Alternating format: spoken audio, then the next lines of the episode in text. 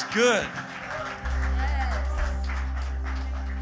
See, what you just saying was you weren't saying, God, do something. You were saying, God, this is who you are. Because if it's just something God can do, He could choose not to do it. But if it's the essence of who He is, when He shows up, when He has been invited into your life, He cannot help but become the miracle maker you need, the way maker you need, the healing you need, the provision you need, because it's not just something He chooses to do, it's the very essence of who He is. And God says, I, we see we say it all the time. God is good. God is love. But we really don't know. See, we picture it as God chooses to be good. God chooses to be loving. God chooses. No, God is love. God is good. God is the waymaker, the promise keeper. I want you to stay standing because I want to read something into this primed atmosphere in the Spirit. Genesis chapter 14, verse 14. It says, Now when Abram heard that his brother was taken captive, talking about Lot. And I don't have time to go into all of it, but Lot was a mistake that he should not have brought with him. And Lot was in Sodom and Gomorrah at this time with all of Abraham's stuff and his stuff. And so he says, when he had heard that he was taken captive, he gathered 318. Everybody say 318 he gathered 318 trained servants who were born in his house and went in, per, in pursuit as far as Dan. He divided his forces against them by night.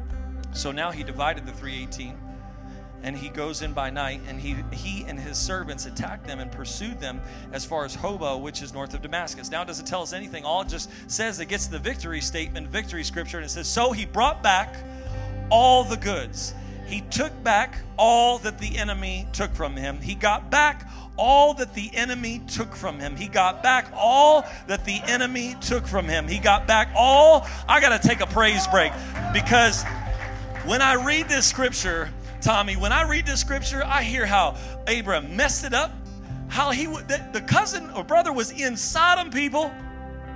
Come on. In Sodom and Gomorrah. He's over in Sodom and Gomorrah.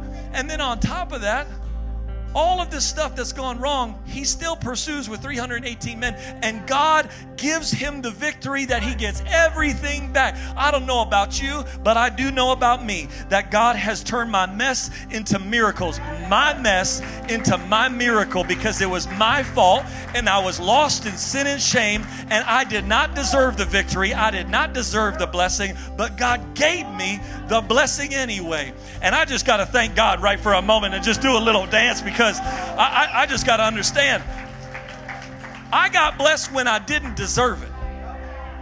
Abraham should not have won, but he got back everything. And also, bought, he, he got back his brother Lot and his goods, and as well as the women and the people. And the king of Sodom went out to meet him at the valley of Shaveh, the valley of the kings, after his return from the defeat of Kedorlaomer, which this Kedorlaomer, this guy, his name literally translates, it means that the servant of the goddess of eternity. So he, he says, I defeated all those kings plus the one who thought that ruled over your eternity.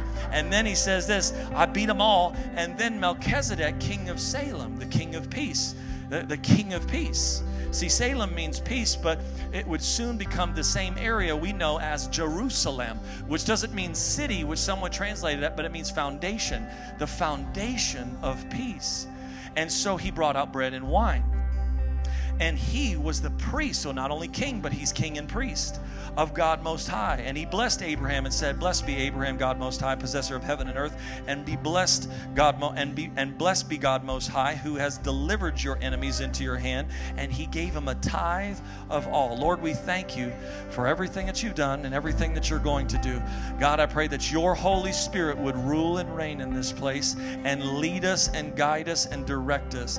And Lord, I thank you, God, that we are called and created to worship you, magnify you. And as we worship and praise you, you're downloading fresh manna from heaven and blessing into our life. And I thank you for it today. I thank you for this opportunity to be together. I pray that you'd anoint me. Huh. I pray that you would anoint me to preach your word in the way that you would want it preached. In the manner and the tone for which you want it preached. And I thank you, God, that if a lie has held people captive, truth is about to set them free today. And I thank you for the assignment which you have me. And I pray you to anoint me to complete that assignment today. In Jesus' name, everybody said, Amen, amen, amen. You thankful to be in the house? Before you're seated, touch two people and say, Let's make some room.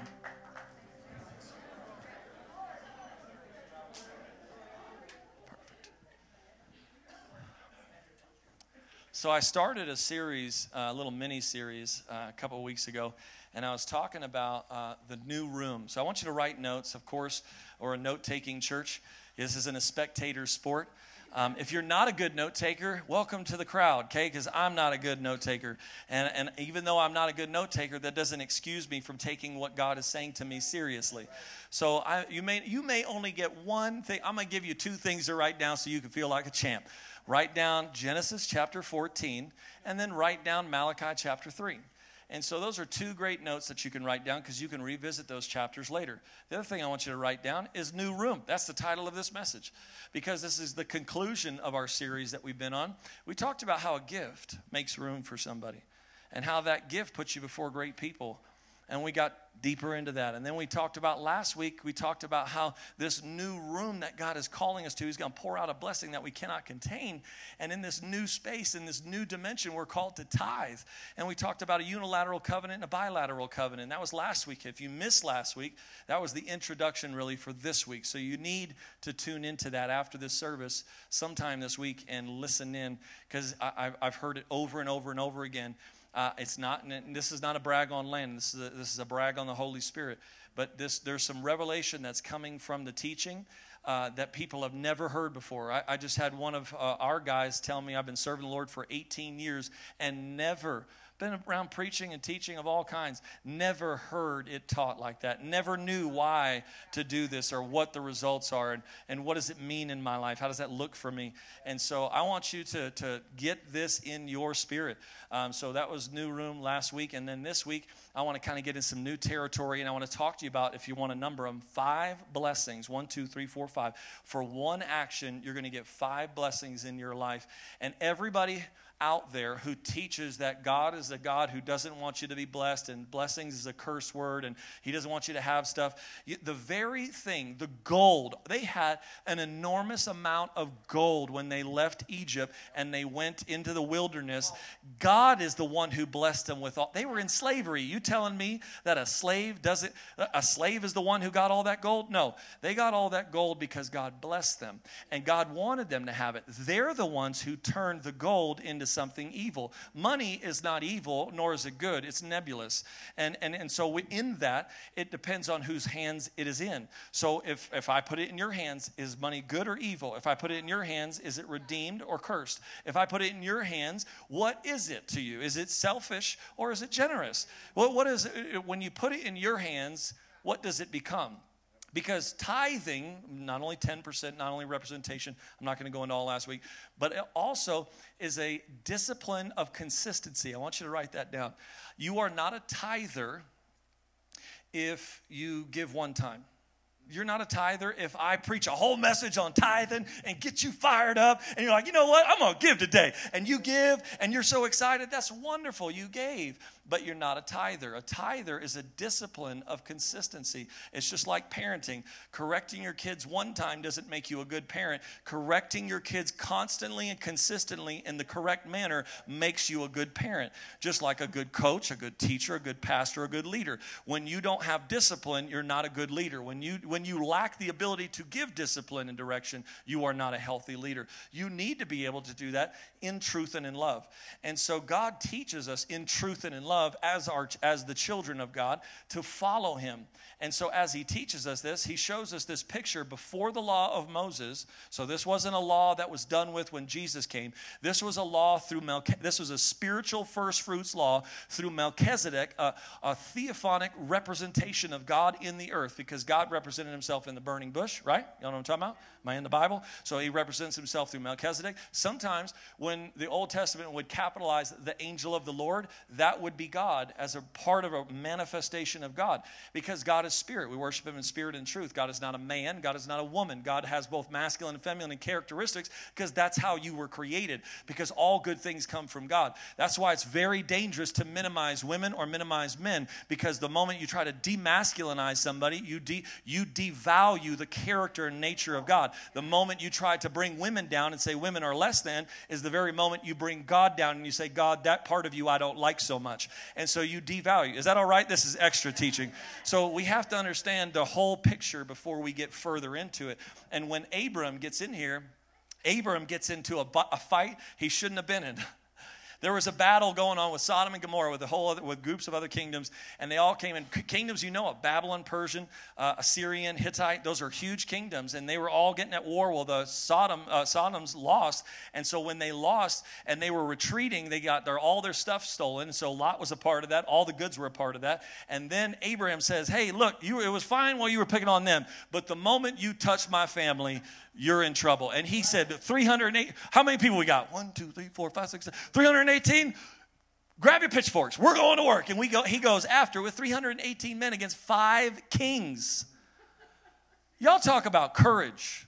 We all like to talk about Gideon and Joshua and these other people, but look at Abram. Abram's courage with 308. I want you to write that number down 318. Some of you think that you need more, and God is saying, All you need is what I've given you. You have all you need because even when it looks like a little, it's just enough because then you need me to finish it. And as long as you need God to complete whatever He's called you to, you're in the right balance of relationship with Him. And Abram needed God to show up because it was his fault Lot was there, it's his fault Lot was in a mess. And he went out. Now, that doesn't dismiss Abram from doing the right thing. Because Christians, we love to say, well, you made your, you made your bed, now you got to sleep in it. Oh, you're the one who did it. Learn from your mistakes. And we love to cast judgment about what they did and how they do it and how they, oh, well, you know, hey, you got to learn. You got I mean, they got to learn sometime. I can't keep bailing them out. Isn't that what we teach? I, am I wrecking somebody's theology here for a second? Because we think that just because someone else went out and did something wrong that you haven't done doesn't dismiss the fact that you still need to do something as well. And God has called you to do the right thing. Two wrong things don't make a right. You got to go out there. He made a mistake. You made a mistake. Time to start making good decisions. And that's just because I want you to understand. Sometimes we get in this spiral of like, well, while I'm here, I've gone this far. Come on, y'all. You sinners out, you go acting like a bunch of saints out there. What is he talking about? I have never been in a situation where I thought that way. Oh, sin? Me? Yes, you, me too. And and we end up, we sit and we just like, oh well, it's all good. I mean, hey, you know what? Let's just have fun while we're having fun, and then we'll ask for forgiveness later because that's how the mentality works. But Abraham says, no, let's do the right thing. So Abraham goes to rescue them, and he goes with 318 men against five kings in the valley of kings. And King Melchizedek, the king of peace, sitting up in Jerusalem, just a little north of the valley, he's looking up, and, and Melchizedek's watching him battle. I want you to hear this. The King of Peace is watching. If the King of Peace knows you don't need help, it's because he knows you're going to win. And so while he watches him win, he steps down and comes down to Melchizedek and he says, Man, oh, I'm going to bless you. And he begins to not only give him the victory, but now give him the blessing. And Abraham is so blown by this that he says, I am going to give you a tithe of everything that I've won back because he knows a very true principle for you and I. He should not have won. He should not have won by the longest shot. He shouldn't have won. He didn't deserve to win. He wasn't skilled enough to win. He wasn't gifted enough to win. He wasn't a commander or general. He, was, he didn't have it all together. He shouldn't have been there, shouldn't have had in the fight. And he barely made it by the grace of God. And he got the victory and then he got the blessing. I feel like there's somebody in here today who can relate to that, to this, say, to understand that the only reason you're sitting in that seat is because of the grace of God, that you didn't deserve to be here today. You didn't deserve to be in that seat. You didn't deserve to drive that car. You didn't deserve to live in that house. You don't deserve to have that job, have that wife. Let me just shake some of your worlds for just a second. Men, there could have been somebody more handsome than you to marry your wife. And wives, there could have been somebody prettier to marry your husband. Got real quiet except for one. She loves to giggle. She's my giggler up front. But you, uh, there, there, there's a homeless person underneath a bridge that could do your job better than you. And I know that sounds really harsh, but God gave, well, the moment we get into this entitlement phase of, well, I worked hard, well, I did this, well, I earned this, well, I deserve this, we step in an entitlement position that we, Abraham knew I should not have won. I should not have the victory. I should not have my marriage. I should not have my kids. I should not be in this place of grace. I don't deserve to be here. And he tithed and put God first because he said, You know what? I don't deserve this. I, I didn't earn, I, I, I'm here in a place of blessing that I did not deserve or earn. But by the grace of God, I've got the victory. And he puts God first. He puts God first. And now let's go back to Malachi, where we see Abraham tithe at the beginning of the Bible, Genesis chapter 14. Now in Malachi chapter 3, verse 10 through 12, I want to show you when you tithe, you engage in that bilateral covenant that we were talking about that brings five blessings over your life. And most people who tithe don't know what they have available to them. You've been giving to churches for far too long and didn't know what you have access to. You've gotten in this new space and new dimension, and God is saying, Hey, look, I've got some stuff for you, and you can use it. This isn't like grandma's old, nice living room furniture stuff that you can't touch. This is stuff I want you to have access to. There's no plastic on this furniture. Am I talking the right generation? Anybody know what I'm talking about? You can touch this stuff. You can touch the fine china. You can touch the decorative pillows. You can do all this. This is for you. And God wants to bless you, but you need to know what's available to you. And so this right here continues the picture because where we see Abram tied to Melchizedek, the, uh, the King of Peace, we know that Jesus becomes the Prince of Peace, not becomes, is the Prince of Peace. Now, that doesn't speak to a dimension of authority as so much as saying that king and, and lesser than. It speaks as the continuation of. So, when he says king and prince, he's saying because this is the foundation of peace. And what did Jesus say? I came to build on that foundation. I was slain before the foundation of the world, but I came to build on what we already began because he was was there in the beginning, and He was there when you need. Oh, I'm a, uh, he was there, somebody and he knew and so this isn't a scripture just for the for them back then this is for you right now because he is here just like he was there uh, that's good. It ain't to get much better. If y'all don't know how to clap right there, I don't, I don't know. I mean, we're gonna, y'all got to help me preach a little up here. Third service, y'all had all that time to sleep in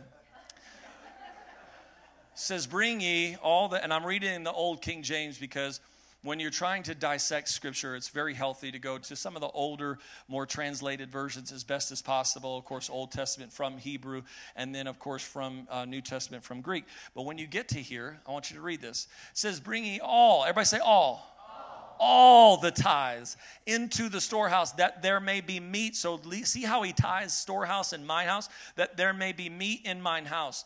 And prove me now herewith, saith the Lord. This is the only place you can test God. If I will not open you the windows of heaven and pour you out, and pour you out, the key word isn't even blessing, it's a. I'm going to pour you out a blessing. And I always read that differently. A pour you out a blessing that there shall not be room enough to receive it. I had always heard the scripture quoted and talked about, and I've always heard they will pour out blessings that you cannot contain, but it's not blessings, it's blessing. And so I said, God, what are you trying to say here? Because how can I receive a blessing that's greater than the scope of what I can handle in my moment? One big present? What are you talking about? I don't understand what this is. And he's saying, because I want to create a blessing in you that is so big, it's going to affect your it, it's something that will produce other things in your life that will then produce and bless other generations in your life. So there is a thing I'm going to do with you that when you work with me, it will perpetually create blessings in your life. And so what he says is, I'm giving you a thing that will give you other things. Is that all right? Is that plain enough English? I'm going to give you a thing. And as long as you work that thing, you're going to have other things that come from that thing. Slap your neighbor and say, You better start working that thing. You better work that thing. Oh, no, no, no. Let me paint a better picture for you so you can see it in a very clear illustration. I was saying, God, I want to grow and impact our city, and I'm putting you first. And God says, Let me give you a blessing called Bethel Church that you now sit in here today, debt free, totally paid for. And I said, Okay, God, what are we going to do with this blessing? Let's go to two services, three services, four services. Let's grow, let's expand, let's create a stream room. Let's do, let's all of a sudden, when I said, God will use that thing to make other other things. And God says, when you use the thing I gave you, it will perpetually create other blessings through you. Because, th- oh, hallelujah. Th- this whole new room that He's calling you into, Barry, this new room, you got to stop seeing it as a concrete wall. And I want you to see, in fact, I want you to redefine it as the new womb because this is how it's pictured. This new womb, he says, come into my room. And when you come into agreement with me, I want you to sow a seed and when you sow that seed, I'm going to pour out a blessing in your life because this womb works in harmony with you. That when you see, because the womb is healthy, the womb is fertile, the womb is ready. He is ready to do something great, but He's waiting for you to say, God, let's do something together. And then all of a sudden, that blessing begins to produce other blessings in your life. And it begins to go from a concrete building to a womb of purpose, to a womb of destiny, to a womb of divine blessing that God says, man, if you'll treat this, if you'll stop treating this like an earthly building and start treating this like a heavenly womb of purpose in your life, when you sow into it, you'll never go without because I will constantly, perpetually pour out a blessing in your life. Come on, Bridge Church. So, number one, the blessing you need to declare when you give your tithe is, Lord, this is not a room. I don't, the, I, the Bible says, give us unto the Lord, yes. not as unto a building. And so I don't give unto a building, I give unto the Lord. And not only do I give unto the Lord, but haven't we talked about giving a lot? How many my theologians, Bible scholars out there, you ever heard preachers talk about the seed sowing into good ground? And every time they talk about giving, it's about sowing and reaping. Come on, doesn't this scripture now paint a better picture for you that it's not necessarily just some scattered seed, some random place, but it's a purposeful seed sown into a womb of purpose in your life? That I'm not just here to put into a bucket or put into a financial account or put into some stupid manly thing. I'm here to so that's why Hebrews says, as man receives tithe on earth, I receive it in heaven because he's saying, I got the seed. And when I've got the seed, I've got a birthing coming for you, a blessing coming for you. And that's huge because now I can treat this place differently. I'm not going to treat this like I'm giving to somebody. I'm going to treat this like I'm sowing into God. And so now we get the first part of the blessing. But now what does he say? He says, Now I'm going to get poured out so much that you cannot contain. And even within this, part B to this point one is that you, you're, you're going to have a generational blessing. Because when Abram tithed, the Bible says that Levi tithed too.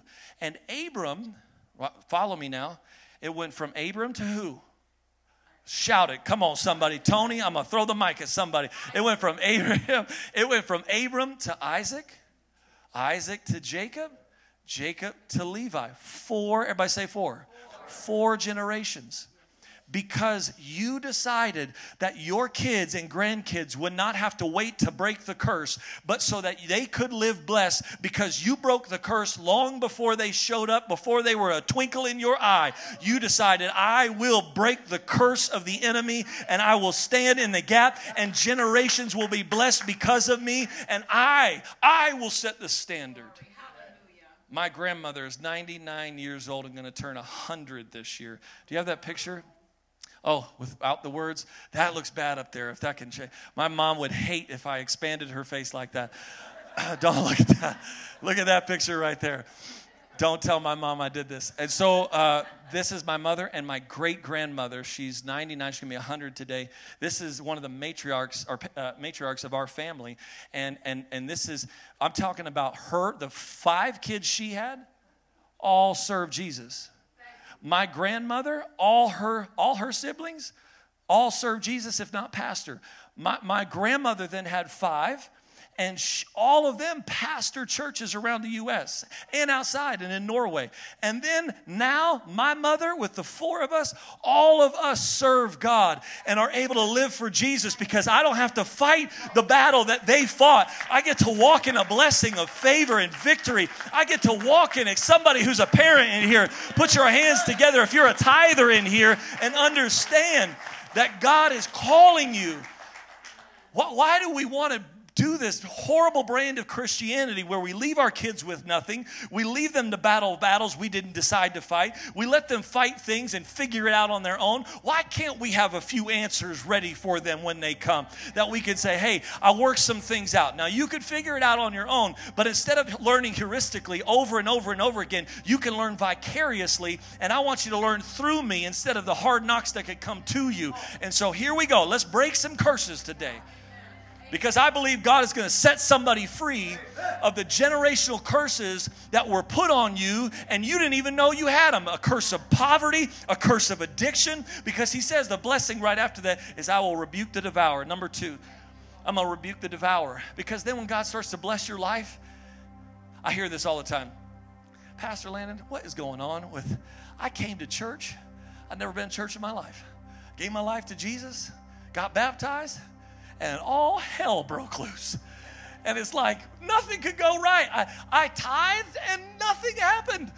And it's because of this. It's because God starts producing in your life, and that very car that He blessed you with all of a sudden has these issues, and the indicator lights are coming off. And then all of a sudden, that house that He gave you gets flooded by some craziness. All this because some kid leaves a bathtub on, right, or something. And then all of a sudden, those kids that were such a blessing and angels in your life are acting like Tasmanian devils. And you're like, Lord, what are you doing? You gave me these kids. Why? What, what, what am I supposed to do with teenagers? Isn't that the question of all parents? What do I do with them? God, the blessing you gave me, God, the position you gave me that was such a blessing. I hate my coworkers. Why? Does it feel like I'm going to hell every day? And I got to go through this because the devourer has come in with circumstances and with the words of other people, and he's tried to pick at everything good happening in your life, and he's tried to destroy it. And God says, This is the number one word I will rebuke the devourer because some of us have gotten into discussion with the enemy far too long and a discussion with haters and naysayers and gossipers and God says it is beneath you. I need you to keep focused on what's ahead of you because the only way they can backbite you is if they are behind you. And if they're behind you you have to turn away from your purpose to address the problem when the problem is beneath you. Can I just give somebody permission to tell somebody to shut up and keep moving forward? Because the moment God blesses you Oh, he, he gives, he blesses you, and, and, and, and the enemy just comes in and, and just tries to just, just pick at it the devourer, eat at your fruit. He says the fruit of your ground. So that means this little serpent guy's coming around and he's picking at everything in that marriage that once was great. All of a sudden, is it that great anymore? She doesn't do this for you anymore. He doesn't do that anymore. Why don't they love you? Why don't they take you on dates like they used? And the devourer comes, and not just with finances, but every fruit and area of your life he tries to pick at. Can I get an amen from somebody who knows what I'm talking about? Because I feel like this this is where a lot of tithers, this number one is where a lot of tithers like, I give God. I serve, I go to church, I pray, I read my Bible. Why is the enemy stealing my blessing? And just like the Shunammite woman, when her child died, she didn't go weeping over the child. She ran to the man of God and said, The child you gave me is sick and dying, and you better bring your butt back here and bless my child and raise my child from the dead because you blessed me with it. You gave me this car, you gave me this house, you gave me these friends, you put me in Flagstaff, you put me in Bridge Church. God, raise it back up. Rebuke the devourer. Come on, church. Because this is part of your blessing. And the reason I'm so passionate about it is because I hate seeing believers struggle over and over. I got to keep going. So then he says, Neither shall your vine cast her fruit. Hear that. Remember, we've been talking about womb. Doesn't it make sense when he kind of pictures this? Neither shall your vine cast her fruit before the time in the field, say the Lord of hosts. What that means is, write this down no more almost. oh, I almost got that promotion. So he's not now, he's not talking about the blessings you already have, but the blessing he has prepared for you and he's trying to do something cool for you, something great for you, just to show you he loves you. And, and, now the frost tries to come and kill what's on the vine, what's coming through the vine. And, and, and how many people in the last decade almost got free of addiction? How many people in the last decade almost got healed in their marriage? How many people in the last decade almost gave their life to Jesus? How many people in the last 10 years almost started living for God wholeheartedly? I'm done with the almost life, a brand of Christianity. I'm ready to see here and now, God, because when you say I'm going to be blessed, when you say I'm going to prosper, when you have a blessing, there's not going to be a miscarriage in this womb because you will carry this blessing full term. I'm here to tell somebody today who's got who's pregnant with purpose, you're pregnant with destiny, you're pregnant. I'm talking to somebody who's got dreams and desires in here because God is saying these desires and dreams aren't going to die on the vine prematurely. I am going to carry them full term for you. And where the enemy wants to say, "Oh, you got close." That's good. Just settle. God's saying, No, don't settle. I don't know the word. I don't know how to settle. I don't even know what that is in my vocabulary. Let me help you carry this dream full term. No more dreams dying on the vine. No more hopes dying on the vine. No more life and pregnancy dying on the vine. There is new life. There is new purpose. There is new destiny. It says, I'm going to guard it when you put me first. And then the last one, the last two actually go hand in hand. I want you to write these two things down reputation and reality. Reputation and reality. Have you ever had anybody talk about you? Come on, just go ahead and give me a little giggle. Right? Yeah. How, how, how many just, was it all wonderful? No, right? Anybody real in this place? I, I, I, it was garbage. There was a lot of times people would try to curse me, but you can't curse what God has blessed. So when people would try to come up and speak again, anybody, by the way, anybody who tried to outwardly come against me, God outwardly corrected them because they didn't run into me. They ran into a brick wall called God. And He said, You're not allowed to touch what I blessed. And so, just so you know, when somebody tries to curse you, just know God's going to deal with them. Let Him rebuke them, let Him correct them. God's going to deal with them. And everybody who blessed me, guess what? Oh man, they got blessed too. Touch your neighbor say, You're about to get blessed. Say, Get ready. You're about to get blessed. You're about to get blessed because everybody connected to you is going to be blessed because of you. And so then that's why all the nations are going to have to say, Oh, the rumor, the reputation, the word on the street about Bridge Church, about your family, about your purpose, about your job, about who you are as a man and a woman. The word on the street is God has blessed y'all. Y'all must be a rich church. Y'all must be a blessed church. Y'all y'all must be a huge church. I don't know what it is, but the reputation on the street is no longer going to be against you, but for you. And no matter how they feel about you, it's what God has already spoken to you. And so God is speaking this blessing over you that even other people who don't like you are going to have to call you blessed. No, no, no, no. They're going to have to speak it from their mouth that they are blessed and they tried to curse you. They tried to hope and wish you die. They thought you would just totally be destroyed and devastated, but they had to watch you prosper. They had to watch you succeed. They had to watch you get blessed. And then not only is it going to be part of your reputation, but part of your reality. So now it's not just a rumor about what people say, but it's what they see. And so now I'm not just hearing something, but I'm going to see that I am a delightful land. And God is saying, look, I'm going to I'm going to restore your reputation. And I am going to take care of your reality so that it meets that reputation. Oh, somebody who's had a bad reputation every once in a while, go ahead. I, will just, hold on, hold on. I, I'll speak for myself. They used to talk about me that I was a drunk here in town, pastor, that I was too young to preach and teach. and that I was crazy. Well, no, that's probably true. But the other two, these are, I'm, not, I'm talking about other pastors who said this. I'm talking about other leaders. I'm not talking about worldly people. I'm talking about Christians who said this about me, who would talk about how I'm, I, I don't preach the gospel, I don't preach doctrine, all the rumors out there, and they weren't always great. Oh, well, the reason God's not giving Landon and Emily a baby is because they're not living right. That was another one. I'm talking about devastating, horrible rumors. And guess what? Woo! Sucker, you gotta watch as God blesses me. You gotta start having, you're gonna have to say out of your mouth that you tried to curse me, that you now gotta bless me. Woo! Hallelujah! I'm gonna take a victory lap today. I'm gonna get my own CD after this.